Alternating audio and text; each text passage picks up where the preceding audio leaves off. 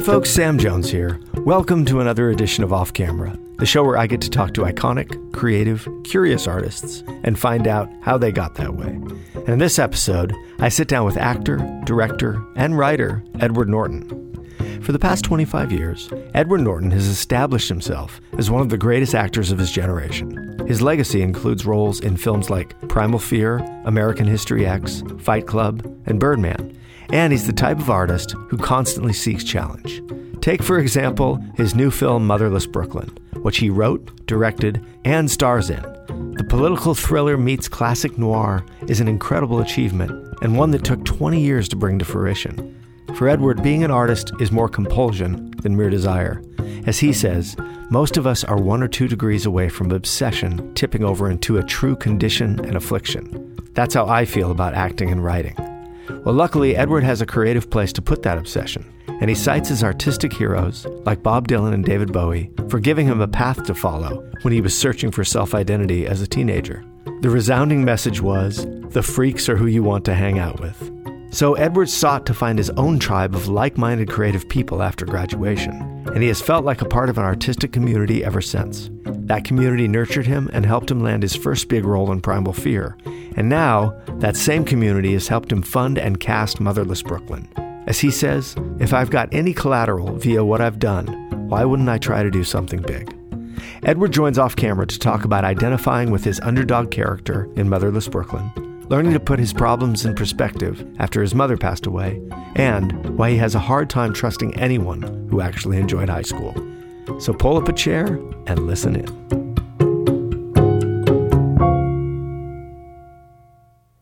Hey, Ed. Hey, Sam. Thanks for doing this. Of course, it's fun. You know, I've known you a long time now. Uh, Ed, we were just talking before we started filming that uh, we worked together in 2000, yeah. which is now 19 years ago. And I read that you just turned 50. thanks. Thanks for bringing that oh, up. oh, you're welcome. well, listen, once once we become 50, right. we we want to out others. Yeah, exactly. you, misery loves company. yes, that, exactly. Yeah, yeah.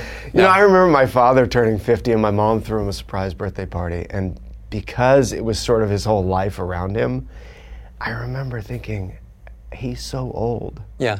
Like, I really had a sense as a kid that 50 is the back end. And now I don't feel I don't relate to that anything like that. I no. still feel very young. I think some, some of it's perspective, and it also, of course, throws you. It, I, I have these moments all the time now where I am kind of thrown into this almost poignant realization of who my parents actually were at a phase that I thought of them as older. You know what right. I mean? As I go through those stages, I'm like, God, they were such young people. I think there's that thing where you, you get closer to your parents again because you're going through those phases of life and you you you you realize like who they were right. more, you know what I mean? But what's funny is I, I do remember when we when we did the first shoot we did um, which was fun. I think you know we kind of we had a lot of fun knocking around on the Universal back yeah, lot, was yeah, it? Yeah, we sort of had the whole back. Yeah, yeah, we were. I remember weirdly. just running around and kind of playing and shooting, kind of off the cuff, which was really fun. And um, but that was not long after it was really fun. I, like that was, I think I just turned 30. Yeah. Right yeah. around then. And what's weird is I remember going just before we did that. I I had gone to Bruce Springsteen's 50th birthday party. Really? Which was amazing. Probably different than my dad's. Absolutely, but at the time I remember also feeling, wow, it's hard for me to process that Bruce Springsteen is 50. Like the eternal rebel youth on yeah. guy on the cover of the thing. He's 50, and how's that feel for him? And he's a rocker. And I remember thinking, my God, he's he's so lit up, like he's so so defying my notion of hitting that age and everything. And then, like a couple weeks ago, was his 70th, and I was thinking, oh my God, I'm 50, he's 70, and I was talking to him about it. I said, do you relate? Can you relate to this? Because I can't relate to the number. The I number, can't either. Yeah. I can't. I I hope maybe we're we are actually in some ways more youthful than our parents, or may, maybe we actually things I don't know. But my grandparents at 30 seemed like adult people to me. Like, and I, and none, no one I knew seemed like an adult at 30. Yeah, no. I, I think there's like I do think there's been this a, a, attenuation of the age at which you're expected to sort of, in some ways, act mature.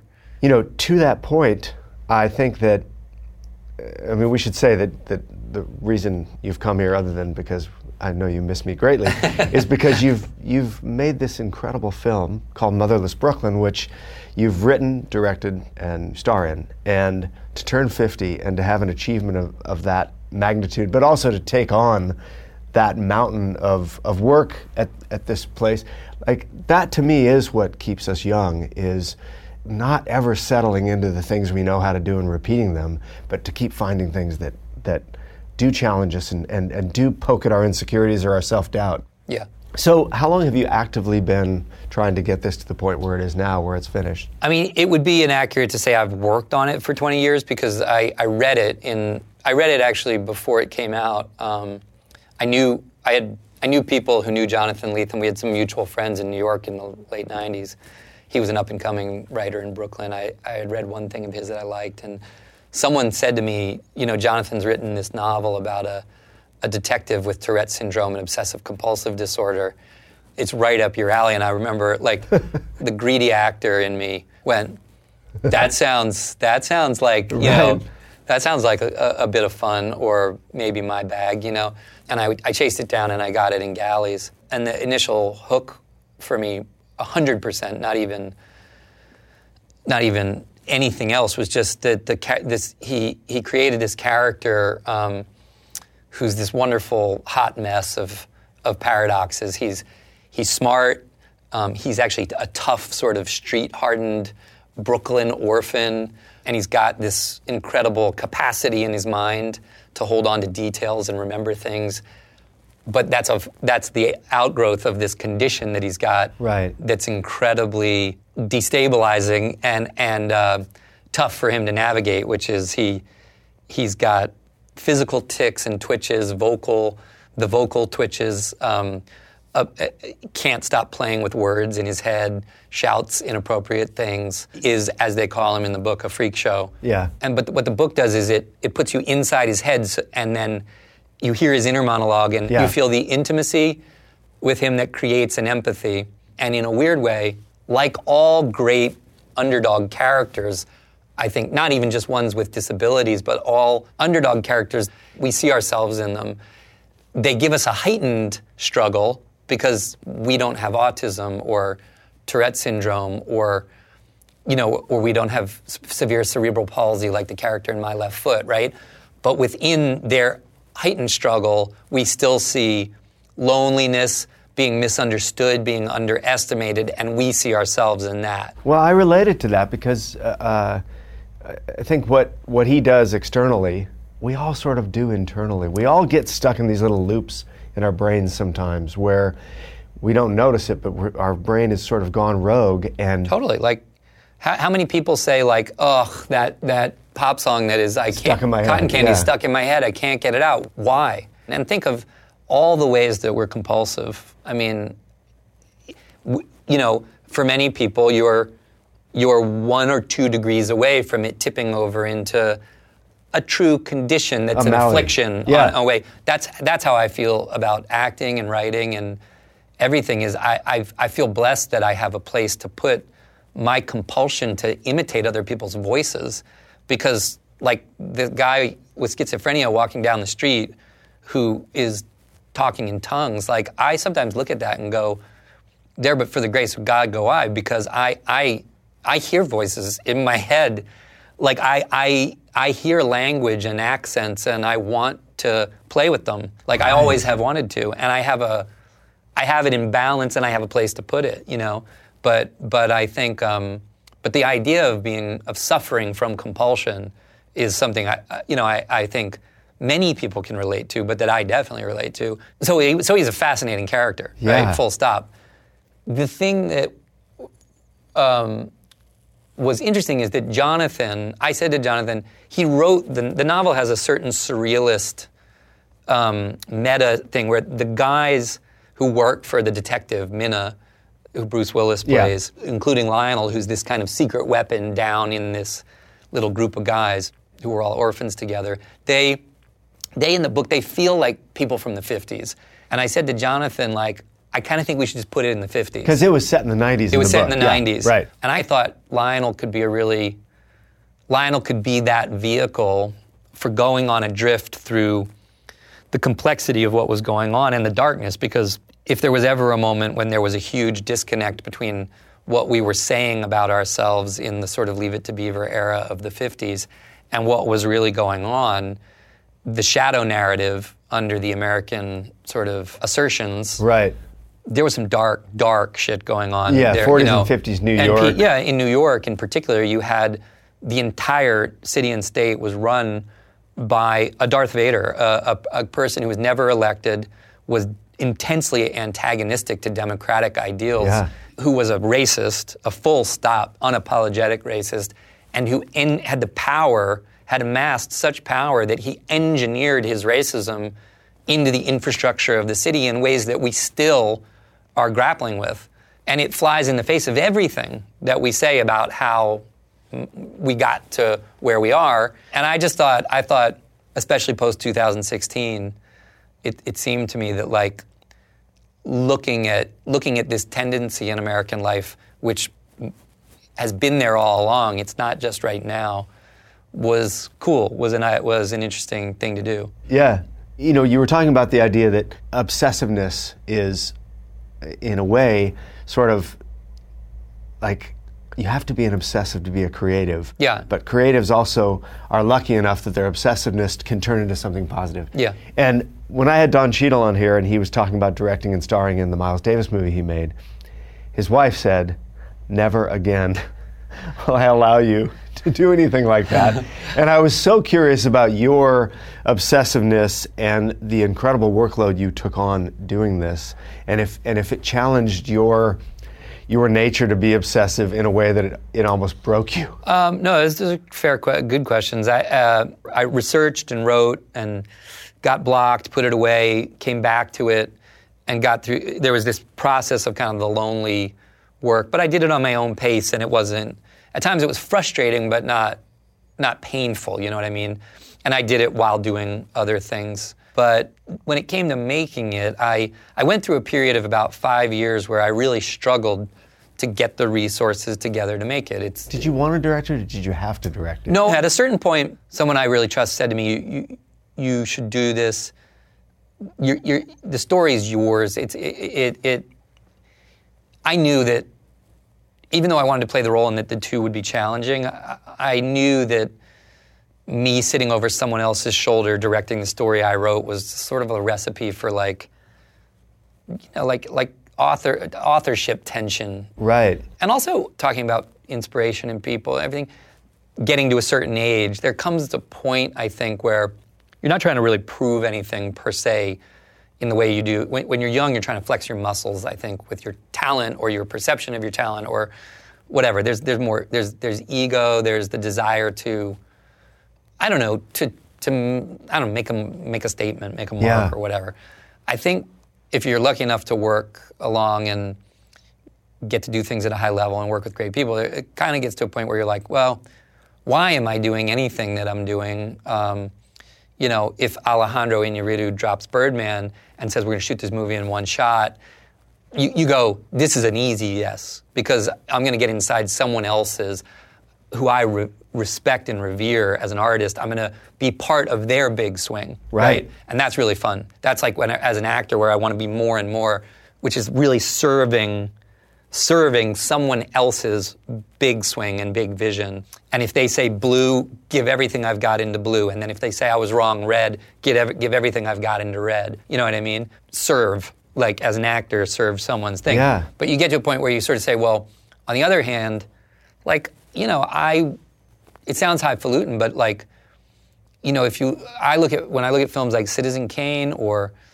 you know, when Warren Beatty making Reds, there's these examples of people who kind of said, this is a thing I understand and I'm going to do it. And it's audacious. And like Warren felt all the way out on the limb the whole time he was doing it. He had people constantly telling him that the whole idea was half baked and that it didn't work. And you, you realize that like that at a certain point you go, well, why have I built? If I've got any collateral via what I've done to try to do something, why the fuck would I do anything else? Like, why, why wouldn't I try to, to swing for, like, you know, a story that I think I understand or try to say something? You Yeah. know what I mean? And I think that when you see that people have done it and when you really probe those stories and realize they weren't easy, they did not feel like automatically they were going to be great. People went and did them, took big risks. You sort of go, well, you know, what's the worst that can happen? You- It won't work. You won't get to make it. That would suck. You know, or you make it and it won't. It doesn't come out right. Like whatever, you know, it's not. You're not living in Syria. Right. Like you're not a refugee. You know what I mean? It's like, and so those kind of risks, if you want to call them that, become an interesting zone of feeling like like every bit of you is being pulled on to try to wrangle a beast of a thing um, in, into shape or into being, and it's it's yeah, it's very s- switched on, a very switched on mode of, very, of work, and I do think. Um, as you get older and other things come into the life like family or whatever you yeah it's it's a choice um, that you're gonna say for this period I'm, I'm gonna go deep on a thing but we can we can do it we can ba- you know I, I can balance it I can give myself to it fully without abandoning everything else in life um, Leading up to principal photography, what were the kind of 3 a.m. doubts that creeped in? The biggest thing was, uh, look, I'm not, I'm not complaining. Like it took a long time. It took a lot of people being very bold in backing me to get together what we needed, and I need, and this cast, Bruce Willis first, then Willem and Alec and Yeah, like Baldwin who- and I- everyone in this film, I pulled, I called in like every chip I had or whatever, and everybody worked for scale basically. So, so I had a lot of people making this possible for me to do. You know, we we made the film for like 26 million bucks, right? and it looks So- like a hundred million dollar film. yeah, and I, I, will throw down and say I think like there's a lot of films out this year, big period, long period films that, you know, that cost anywhere from 95 million to one that's uh, about to come out that cost 200 and something million. You know what I mean? And if I could get Netflix to give me that, I'd do it too, maybe. But I kind of found like, look, this is this, we got to do this. We can do this.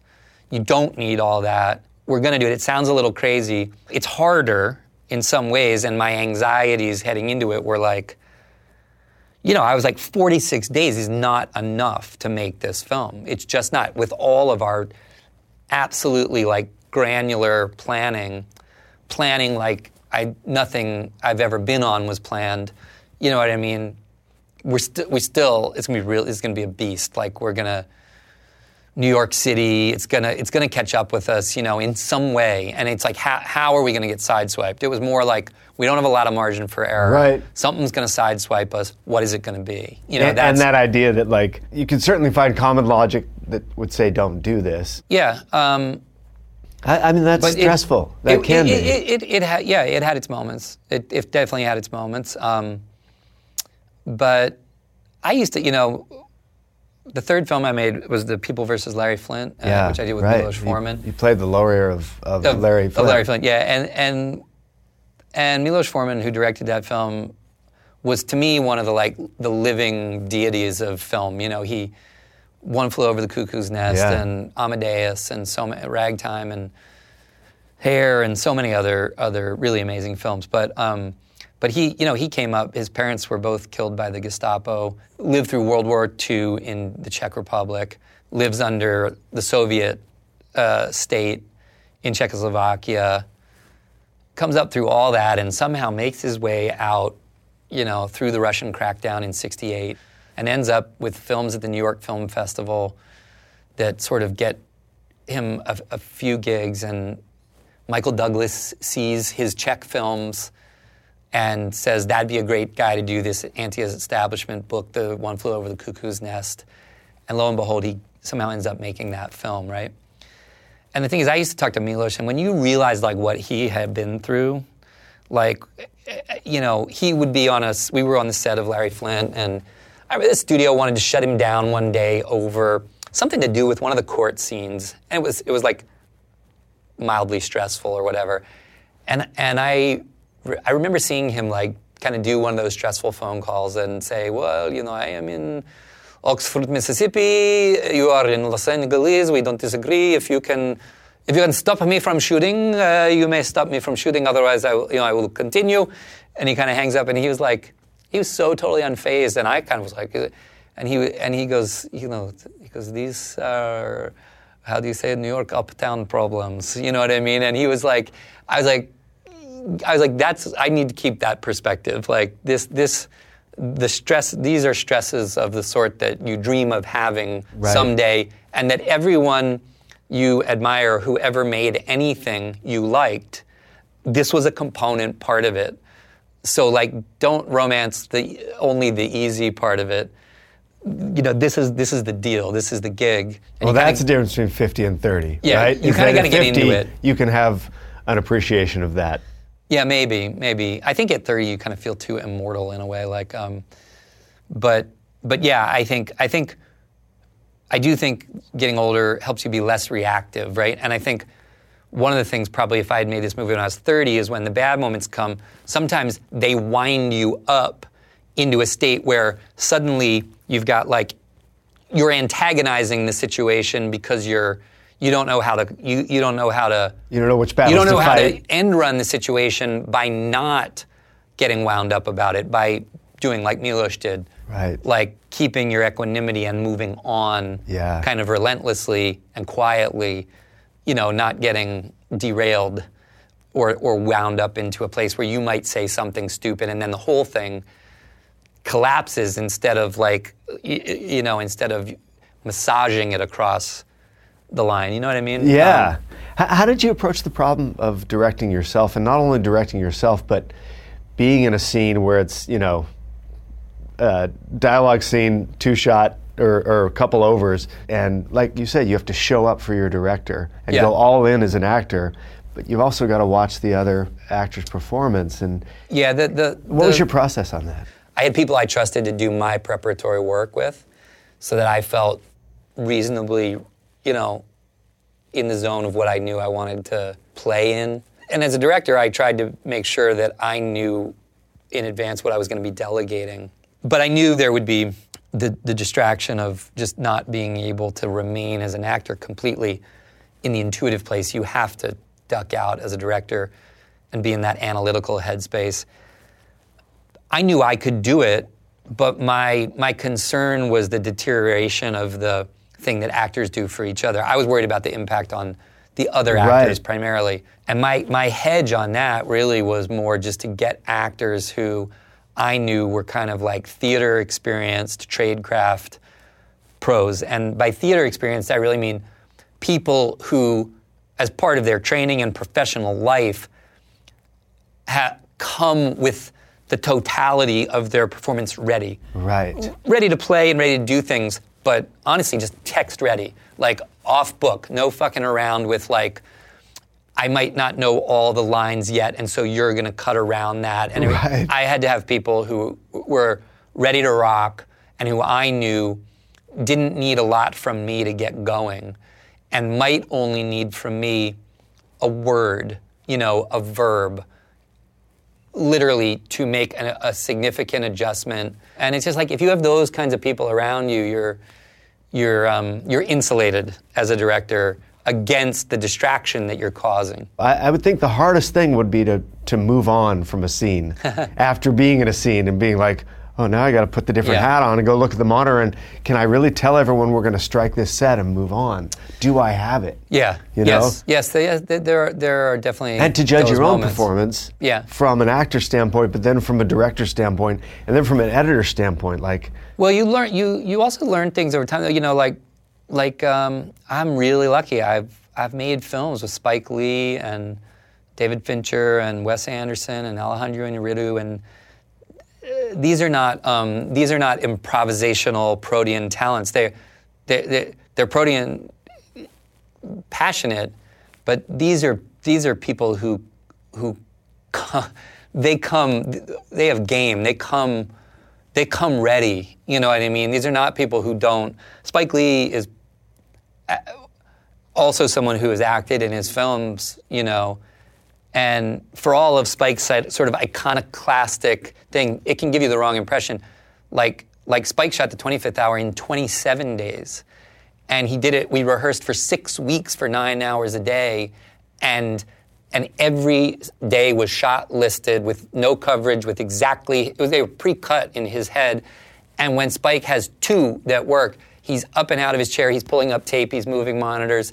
He's a baller. I mean, he is, he, and, and you look at that and you go, this is how those things I love got done. What you know you, what, I mean? Yeah, what I hear you saying is that the most talented people also happen to be the ones who will outwork everybody. Yeah, yeah. And I think that, um, um, uh, you, you, you, you, you poach methodologically from, from people who you see getting it done in that kind of a way. And it's again, the, would I, I'm not sure, I, I'm, ironically, the film I made when I was 30, I had, I had more money and more time to do my Rabbi Priest uh, no, romantic, romantic, comedy. comedy yeah. um, you know, and, and and I needed every bit of it.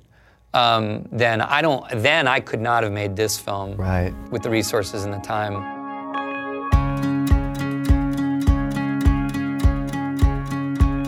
Hey folks, let's take a little break from the conversation so I can tell you about this week's sponsor, Helix Sleep. You know, I'm sitting here in the off camera studios and I'm going to tell you about Helix Sleep. And I want you to know that I woke up this morning on a Helix Sleep mattress. And I've done that for the last six months, ever since my Helix Sleep mattress showed up.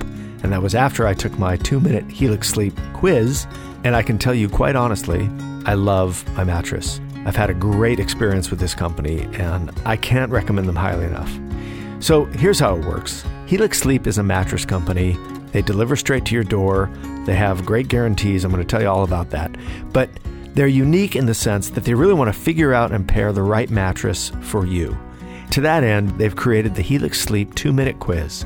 And you take this quiz, and it matches your body type and sleep preferences, and then they can send you the perfect mattress. And as a matter of fact, I took the quiz assuming that I would be an extra firm mattress. And by the time I finished, I'd gotten a mattress that wasn't their firmest. And I love it so much more, and I sleep so much better. And I really didn't know that about myself. I'm a side sleeper and I'm a hot sleeper, and they just sent me the perfect mattress. There's no more confusion and no more compromising on an average mattress. They were even awarded the number one best overall mattress pick of 2019 by GQ and Wired magazine. And for couples, Helix can even split the mattress down the middle, providing individual support needs and feel preferences for each side. And they have a 10 year warranty, and you get to try it out for 100 nights risk free. So, really, it's the best way to buy a mattress with the most risk free program, and I think you'll really enjoy the experience. And for our listeners, they're offering a special deal. If you go to helixsleep.com slash off camera, take their two minute sleep quiz, they'll match you to a customized mattress that'll give you the best sleep of your life. And they're offering up to $125 off all mattress orders. So you can get up to $125 off if you go to helixsleep.com slash off camera. One more time, that's helixsleep.com slash off camera for up to $125 off your mattress order. Now, if you do this, you get your mattress and you love it, send me an email, tell me about it, tell me about your experience because I love it and I'm glad they sponsored the show. Speaking of the show, let's get back to it.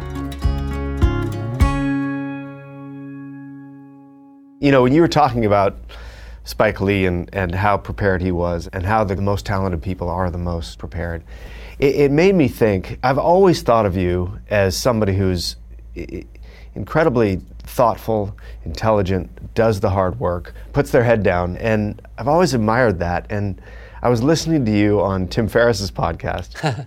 yeah, he's awesome. And he asked you a question that is a great entree into your upbringing that I wanted to I wanted to highlight. He asked you if you could put a billboard up anywhere and what would it say? And you said, "Well, I'd put it up somewhere where my old high school cronies could see it and say how you like me now. and and it was the first. Not it the was, most evolved answer, but but it was the uh, you know it's funny because. It was it was obviously comical, but I like finding little hidden truths in jokes like that.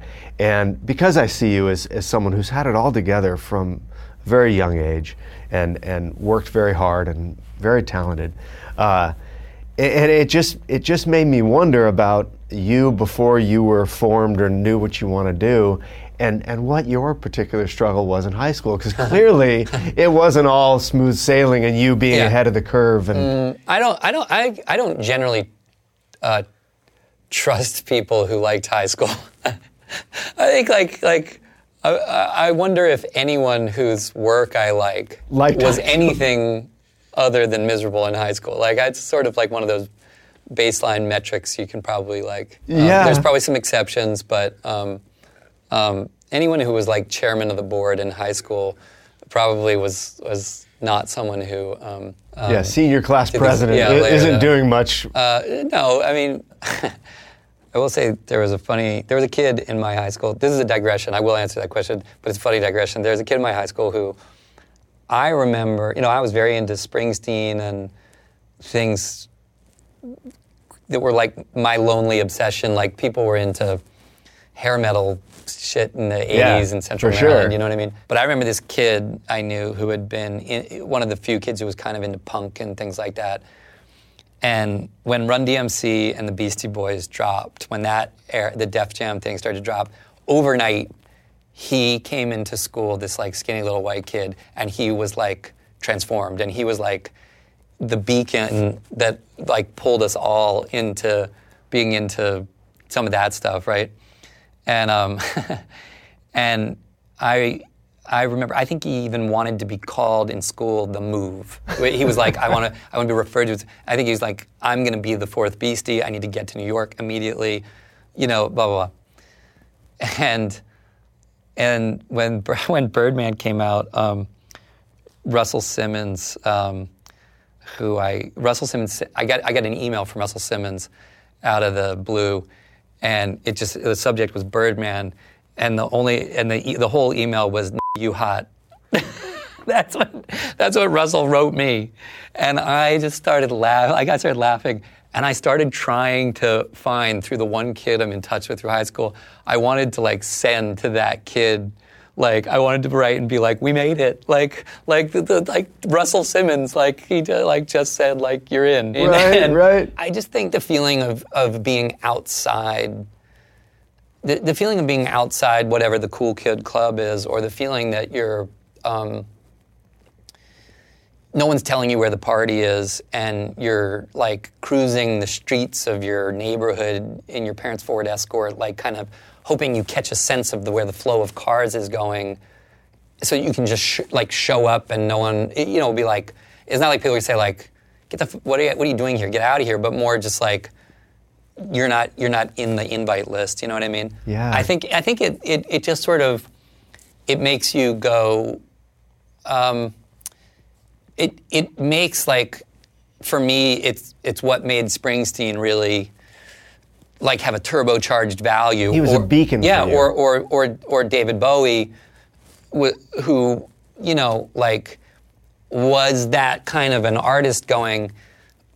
The, the freaks are who you want to hang with. Did Like, you feel the- that? yeah, literally. Like, I mean, forget like Ziggy Stardust and these kinds of things. He's like writing about like like you know kooks, like that song "Kooks." Yeah, David Bowie. You know, literally, it feels like he's singing to you. Like like hang hang out with us a while. Like hang out over here, and then it's gonna be all right. Like we're we're all we're weird, but but actually it's pretty fun over here. You know what I mean? And I think that I think that um, the the anybody anybody who ends up feeling uh, outside the the circle, the winner's circle, or the whatever you want to call it, it it sort of uh, it's a it becomes a drive. You know, what's funny is I kind of think even though I've lived in New York 30 years, and there's a strong there's a strong uh, what I would call um, tribe of people who built theater companies in New York, stayed connected to that part of our lives, came up with each other, got into making films and stuff like that. There's a retention of a sense of, um, there's a retention in that of a sense of community that I love, like really love. You know what I mean? And yeah. and I remember thinking like, this this was the dream. This was this was you know it's like this is what we all wanted to to get to was we're still doing plays down the street from each other. We're we're we're we have a there's a community of us that that is doing our gigs and still interconnected with each other. You know, like we haven't we haven't atomized completely into um, you know gated communities and you know individual careerism. It is crazy. I think even the thing that doing a big piece of work does do to you is like when you're doing it, you're in. I think you're in this very pure place, right? When it comes around to this, where you're putting it out, it's unbelievable how not even just like Hollywood and the industry, but just sort of the culture at large, it re-engineers essentially that like high school homecoming kind of vibe around your work, right? You're you're you're subjected to like all the harpies of of assessment and the desire for a thing to be received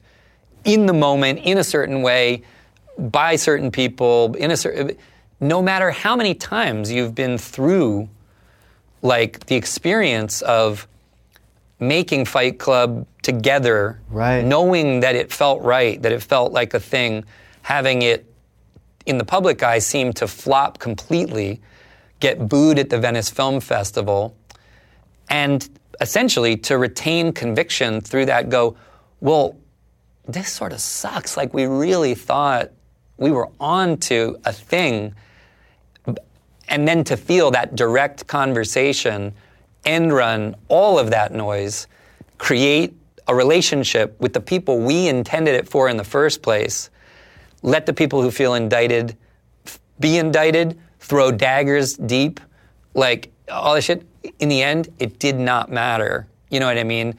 It formed its own relationship and it becomes, in a way, the best of all experiences because you end up going, we didn't need any of that. Like, we didn't need any right. of it. We, we got where we wanted to go through a direct line conversation with the people and, you know, suck it, right? You know what I mean? Right. And, but I'm saying you can still go through that, have the evidence that that is artistically like where you want to go. Like that's like the way when you watch the way Bob Dylan moved through the world and you're like, oh my God, anytime someone said they liked something, he was like, I'm long gone, man. Right. I'm over here doing this other thing. And when you still come to this moment, you're like, it's like unbelievable. You're like, have I changed at all? Am I still, am I any stronger than that kid in high school? Like, what is the problem in my brain with the insecurity that starts to just ping pong over that moment at which you know, someone that I didn't even know was a writer at X stupid thing yesterday now has you know messed with my head. You know what I mean? And to deny it is is just BS. It go it, that's what goes on. You know, and I don't know anybody who's that strong. You know, I mean, I know people who insulate themselves maybe better than I do, but at the end of the day, the we're monk, we, we, we have this like primate social affirmation thing, which is why Facebook and Instagram are gigantic things because we're right. looking for that little limbic that little, dopamine hit yeah. of, of like, how am I doing in this little, you know, gang of monkeys around me, right? Isn't funny? The pressure never stops. No, and, and the, but it keeps going. The, the thing to me is hopefully you get better at hopefully you get better at letting it go by you know what I mean? Just letting it go by, just going like, in a way, like,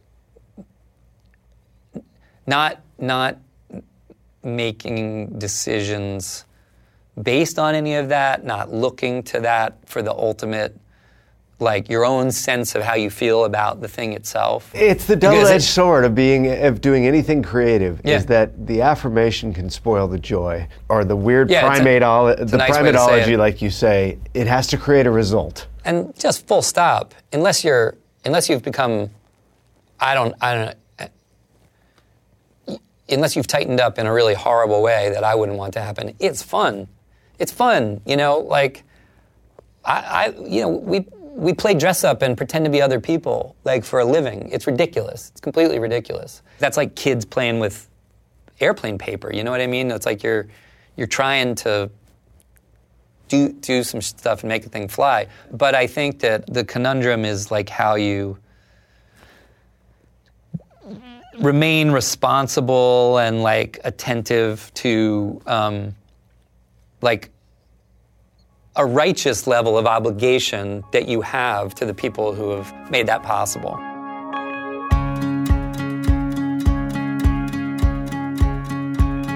Hey, folks, let's take another little break from the conversation to tell you about one of this week's sponsors, Acuity Scheduling, a Squarespace company. So, what is Acuity? Well, meet the scheduling assistant that works 24 7 behind the scenes to fill your calendar and it takes hours of work off your plate. From the moment clients book with you, Acuity is there to automatically send booking confirmations with your brand and messaging, deliver text reminders, let clients reschedule on their own, and process payments so your day to day runs smoother even as business gets busier. All you need to do is show up at the right time. Now, let me just pop in here for a minute and tell you that we are living in the golden age for the small business person. And I gotta say, I'm a little bit envious because when I started my business way back when, and I was a struggling young photographer and director, there was nothing online, no apps, nothing to help you kind of organize your business. And when I look into Acuity and what they can do, it's an amazing thing. And I kind of feel like I'm the old guy telling people, you know, how I used to walk to school in the snow with gravel in my lunchbox and everything, but it's true. When you're starting a business now, if you have Acuity scheduling, it's a game changer. You know, with Acuity, you never have to ask what time works for you again, because clients can quickly view your real time availability and self book their own appointments. They can even pay online. With the ability to manage multiple locations and employees, class bookings, private sessions, add on sales, and even recurring subscriptions, Acuity can adapt to any business. You can keep your clients prompt with text and email reminders, and you can dramatically reduce appointment no shows with deposits or full upfront payments. Acuity is also great for data accumulation and storage. You can collect everything you need to know about a client as soon as they book by asking clients to fill out intake forms when scheduling. That way, you can keep all of their information neat and tidy in one place. And you get notified anytime a new appointment is booked. You can even tell Acuity to automatically update the calendars you already use, like Google, Outlook, iCloud, or Office 365. You can keep your entire life in sync with Acuity scheduling. So save yourself from the day to day drudgery of having to keep up with your clients and your busy schedule by using Acuity scheduling. And for listeners of this show, for a limited time, you can get 45 days of Acuity scheduling absolutely free with no credit card required by going to acuityscheduling.com slash camera. So that's 45 days absolutely free by going to acuityscheduling.com slash camera. So there's no reason to wait. You should check it out and see what Acuity can do for you. Now back to the show. I got the sense that you sort of went to New York after college and figured out your own path or your own methodology for how to how to achieve what you wanted to achieve. And I read that you wrote letters to directors and, and, and it's it's like I had the sense you gathered your own tribe of people and you you you proactively created your community. I, I wish I could credit myself with sort of a um, I keep talking about Dylan, but I, I, always like when you watch those old things of Dylan. He's in his early twenties, and he's like he's he's got this density. He's got this like I know who I am. I know what I'm doing. You want me to pick it apart? I ain't gonna do it. Like I mean, you just kind of go like, how does anybody? How does anybody how, know? How do they come fully formed? How do they come fully formed? Yeah. And I wish I could say like yes, but no. I, you you. I think you cobble together a, you cobble together your own sense of like uh, the way you want to approach things, partly from. Uh, I mean, I always say to younger when when I'm talking to actors or young filmmakers or anybody, I'm always like, just don't don't be a, an ignoramus. Like one, you have to know if you you got to read and watch and listen widely. And when you find the stuff that speaks to you, you got to dig in and figure out how the hell that got done and what the real story is behind it you, you, you've got to actually investigate the truth of what went on in these things because you can say, oh, this work, you know, moves me or inspires me. But if you're trying to do the work, then you, you've done like, you don't know what you need to know about that thing. So you know would you I mean? do that when you were in your early 20s? Hell yes. I, like, I, you know, I, I you remember the, um, remember like the little remember the books like Scorsese on Scorsese, yes. or yes. there was that series called Projections. Like I was obsessed with those. I, I because to me, anything you could find that took apart, like what was the nitty gritty on how this. Oh, there was this like Ralph Rosenblum, the great film editor, wrote this book called. Um, um, when the shooting stops, dot, dot, dot, the cutting begins. You know what I mean? And he cut like Annie Hall, um, Mel Brooks movies, like ma- many, many great ones, right?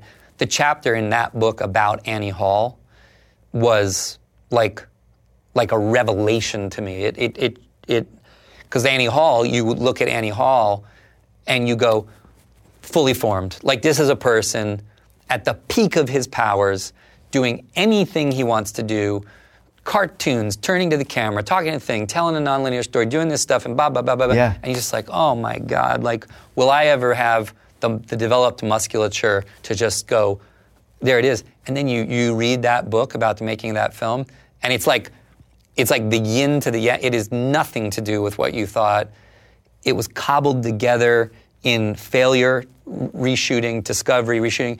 And the thing he started off making, he abandoned completely and remade it over into an entirely different thing with an entirely different focus.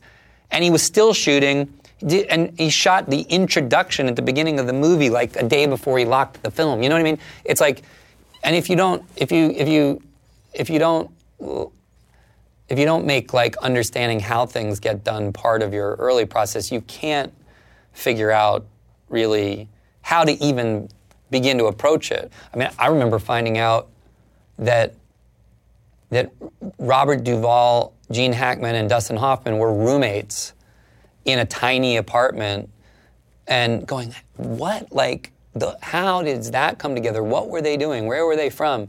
How the hell did that end up happening? And you know, Yeah. what were they all doing? Like, and when you find out, like, Dustin was at FAO Schwarz doing a French Canadian accent in the hockey equipment section, you're just like, oh my God, thank God. Thank God, you know what I mean?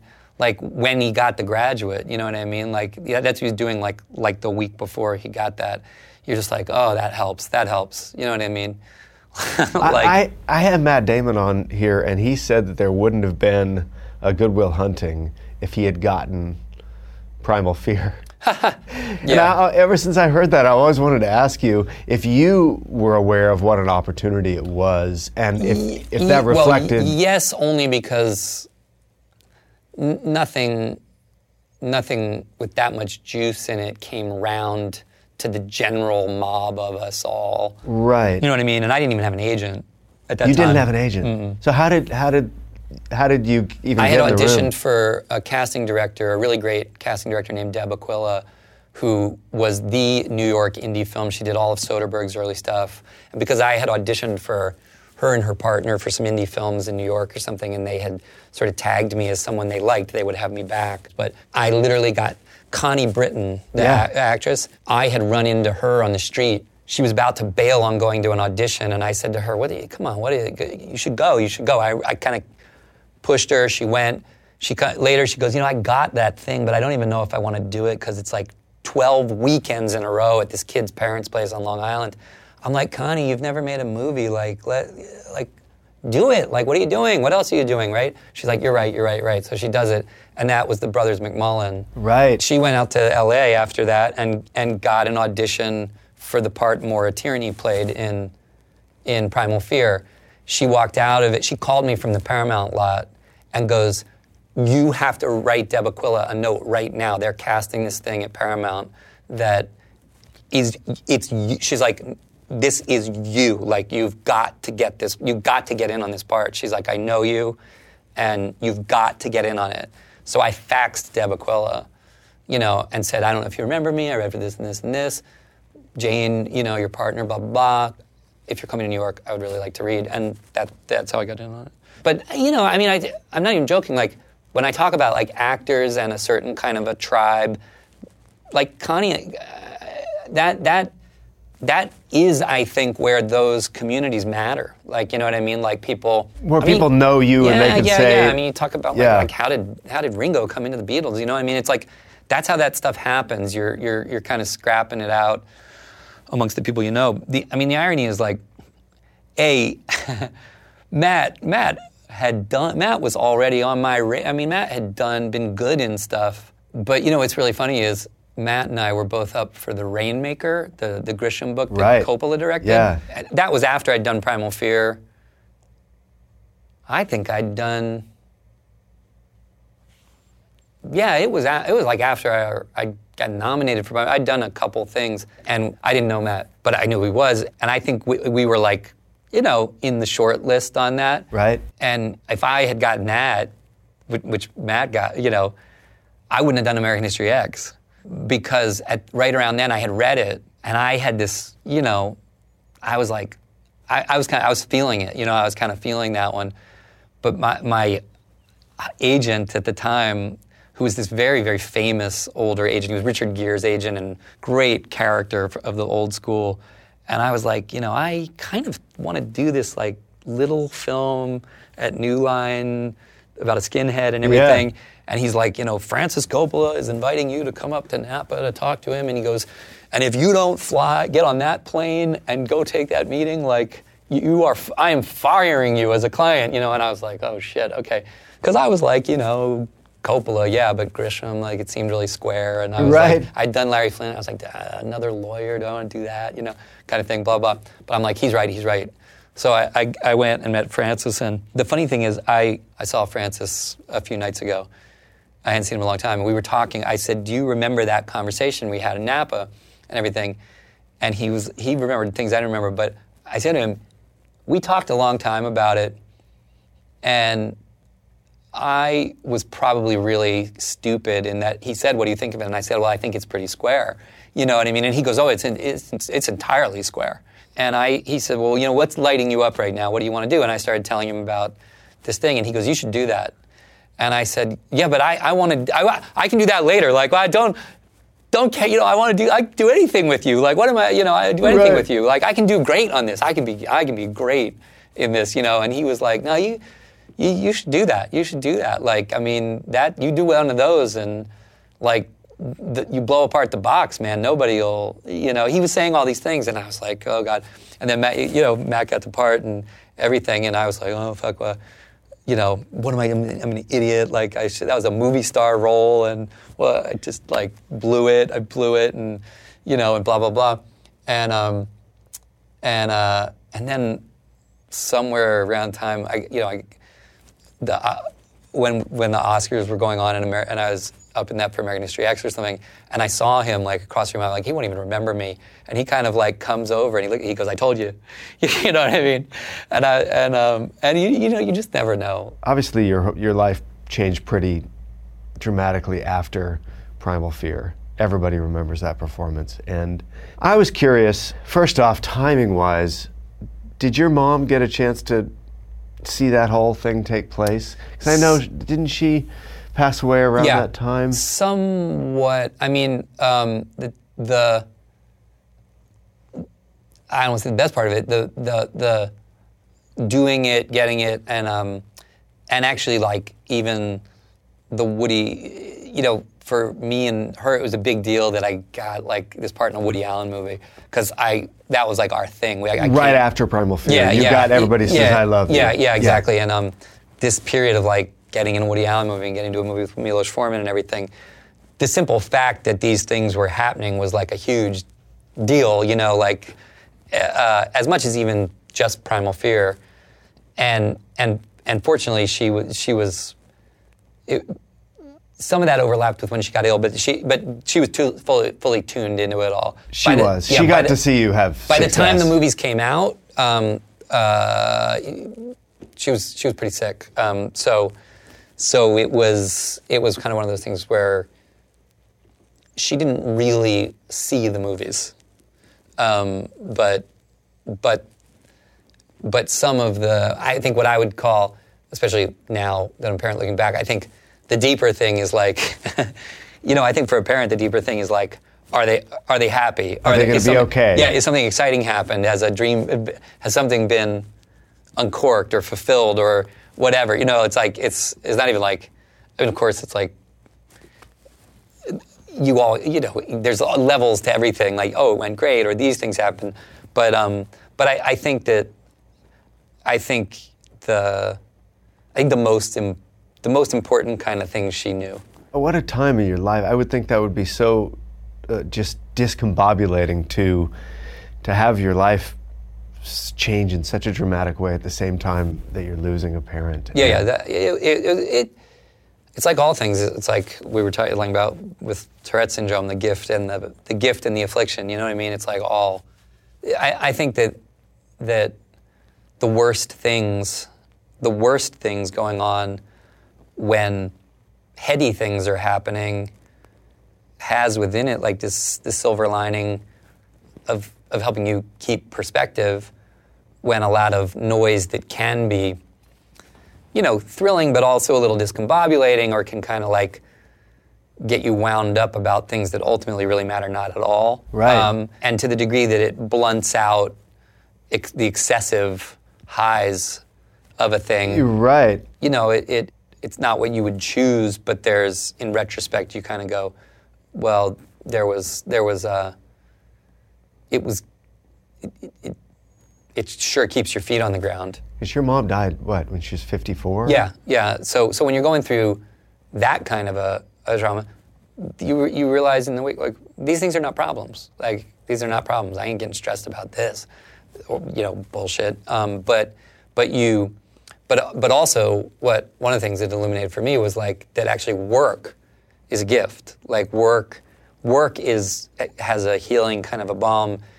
Work kind of connects you back into actually a feeling of the presence of people in your life who have mattered, and you sort of like you hold on to the the relationship, the conversation with people you've lost, kind of more in the process of doing the work, and it's almost more that empty space where you're feeling the loss or discombobulated or where the the you know the which is not to say you don't need to sit within sadness or whatever, but it just what it made me realize is like you know um, the best way when the best way to keep perspective when when the stupidity that surrounds what we do is at a high volume is just work Right. because the truth is, uh, and I certainly felt this doing this um, film, is like every, it doesn't even matter how long you do it. Like at the beginning of most of them, you feel like a fraud. You know what I mean? You're like, you're like, uh, someone's gonna take away my license. Like, you know, I, I Do you still feel that? the first week, yeah, like a lot. I'm I'm always like, no matter how well prepared I am, Whether you're just- acting or directing yeah, there's or- just something. There's just something that you, especially if in a way, um, you you take time between things. If if you think there's a value to not working constantly as an Right, actor, which. I happen to, then you can kind of go, wow, do I remember how to ride this bike? Like I I, I don't actually. Right. I'm not sure. No, And, no, um, that is true. If you're if you're doing something every day, you don't have time to stop and think about Right. it. But if you stop for a and while, your muscles you're are in shape, right? yeah, right. But but actually, Francis, it's a good. I remember Francis said to me like, back. I was like, hey, I might direct a thing. What's like what what's your like one piece of advice? And he goes, walk onto set every morning, and say, we're doing this. Never consider what you're going to do in front of people. He's like, walk on the set and go, we're doing this, get going. Everybody goes, this guy knows what he's doing, and they start setting up a shot. Then go over and figure out, like, what am I really doing at the top of the day here? And don't change. He goes, go, he goes, do that shot, do one take and go, we're moving on. And then go to the thing you really want to do because people go, this guy's on fire. We You know, better- and he, yeah, yeah, he's yeah. like, never, never let anyone on a movie set think you don't know what you're doing. It's great advice. You know what I well, mean? I, I mean, look, after after making this film and getting to getting to play with that level of artistic complexity, yeah, yeah. I get that for you the challenge is what can I do that I haven't done yet, and that's what I've always admired about you is that you take on challenges, you you keep upping the stakes. I mean, even when I when I met you in 2000, you were writing songs f- and lyrics for "Death to Smoochy," and you know. That's, that's funny, I forgot that. But I really appreciate you coming on because I do admire how you continue to find new ways to challenge yourself and and uh, for my own self-reflection, I want to surround myself with people who are still doing really relevant, challenging things as they move on through life and they haven't settled. I think the definition of an artist is to never settle. And you're someone I've always admired. So thanks for coming Thanks. and doing this. Oh, it was great. I love the. It's great to get to have a, a full-throated, in-depth conversation. You know, it's like it's very rare. Well, thank you for doing it. Pleasure.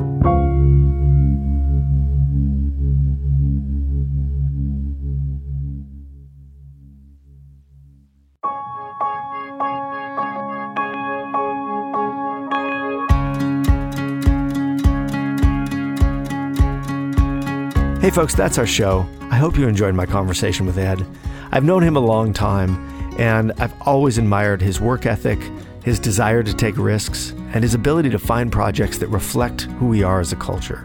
I've been such a big fan of his films over the years, from Moonrise Kingdom to 25th Hour to Primal Fear to American History X to Birdman, and so many more.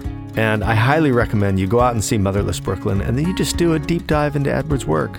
You know, just have an Edward Norton Film Festival weekend. It's an incredible acting class, and it's incredible to watch the progression of this kid who seemingly came out full formed in Primal Fear and how he stretched his abilities and his talent throughout the years. Edward joins a list of over 210 other artists we've had on this show who have come on here and talked about their craft, their path to success, their vulnerability, their failures. And we have archived all those conversations, and I'm going to tell you how to find and watch and listen to all of those. First off, if you're listening to this podcast right now and you don't subscribe to the podcast, well, I suggest you do that because you'll never miss another episode. By subscribing, you'll ensure that a new off camera comes into your feed every week. And while you're there, if you leave us a rating and a review, you'll help more people find the show. Now, as you know, Off Camera is also a television show. And if you're just listening to this, I highly recommend you see what you've been listening to. You can do that every Monday and Wednesday night and throughout the week on Audience Network, which is on DirecTV and also on AT&T Uverse. Now, if you don't have those services, you can also see us through our own website at offcamera.com. We have a really great television subscription package, and for only $4.99 a month, you can have access to all the episodes we've done to watch on any device as many times as you like. That is a treasure trove of archived conversations with iconic artists about their art. And by getting a subscription, you help support this show and you get access to some great wisdom from some great minds. So check all that out. Again, it's at offcamera.com. We also have some other cool things on the website, so take a minute and check that out. You can also find us on social media. We are offcamera.com at Facebook, Instagram, and Twitter. And I am Sam Jones on Twitter and Sam Jones Pictures on Instagram. If you subscribe to my Instagram channel, you can also see behind the scenes photographs from the show. And that's pretty cool because with each guest, after we're done talking, we go into the photo studio and we do some portraits. Sometimes we do some crazy conceptual stuff, and sometimes we just make really simple portraits. But it's an extension of our conversation, and I enjoy sharing those pictures. So if you want to complete your off camera experience, check out the Instagram feed, or you can also, on our website, offcamera.com, get our weekly magazine, which has those photos in it as well. There's just so many ways to digest off camera. It's exhausting talking about it, but it's exciting to make it. Another great way you can use social media is by telling everyone that you like our show. We have a small team of dedicated people putting this show out each week, and the more people that find us ensures the more chance that we have of being able to bring the show to you each week. So take a minute and shout about us on social media and share off camera with the world. That small dedicated team I was telling you about, I need to thank them now. Nathan Shields, our editor and sound man, Crawford Shippey, our producer and casting agent, and all sorts of other things. Michaela Galvin, our graphic designer and one of our camera operators. Sasha Snow, our studio manager and prop manager and accountant. And Kara Johnson, our transcriptionist, and so much more. And there's a theme there, if you notice. Everyone on this show does multiple things. And I'm pretty proud of that. I'm pretty proud that everyone we've hired has multiple skill sets and they all contribute to this show. And I am pretty sure that most of you listening out there are also creatively diverse artists that probably have multiple skill sets. So we feel like you do. We love making you this show, and I'm really glad you're listening. That's it for this time. See you next time off camera.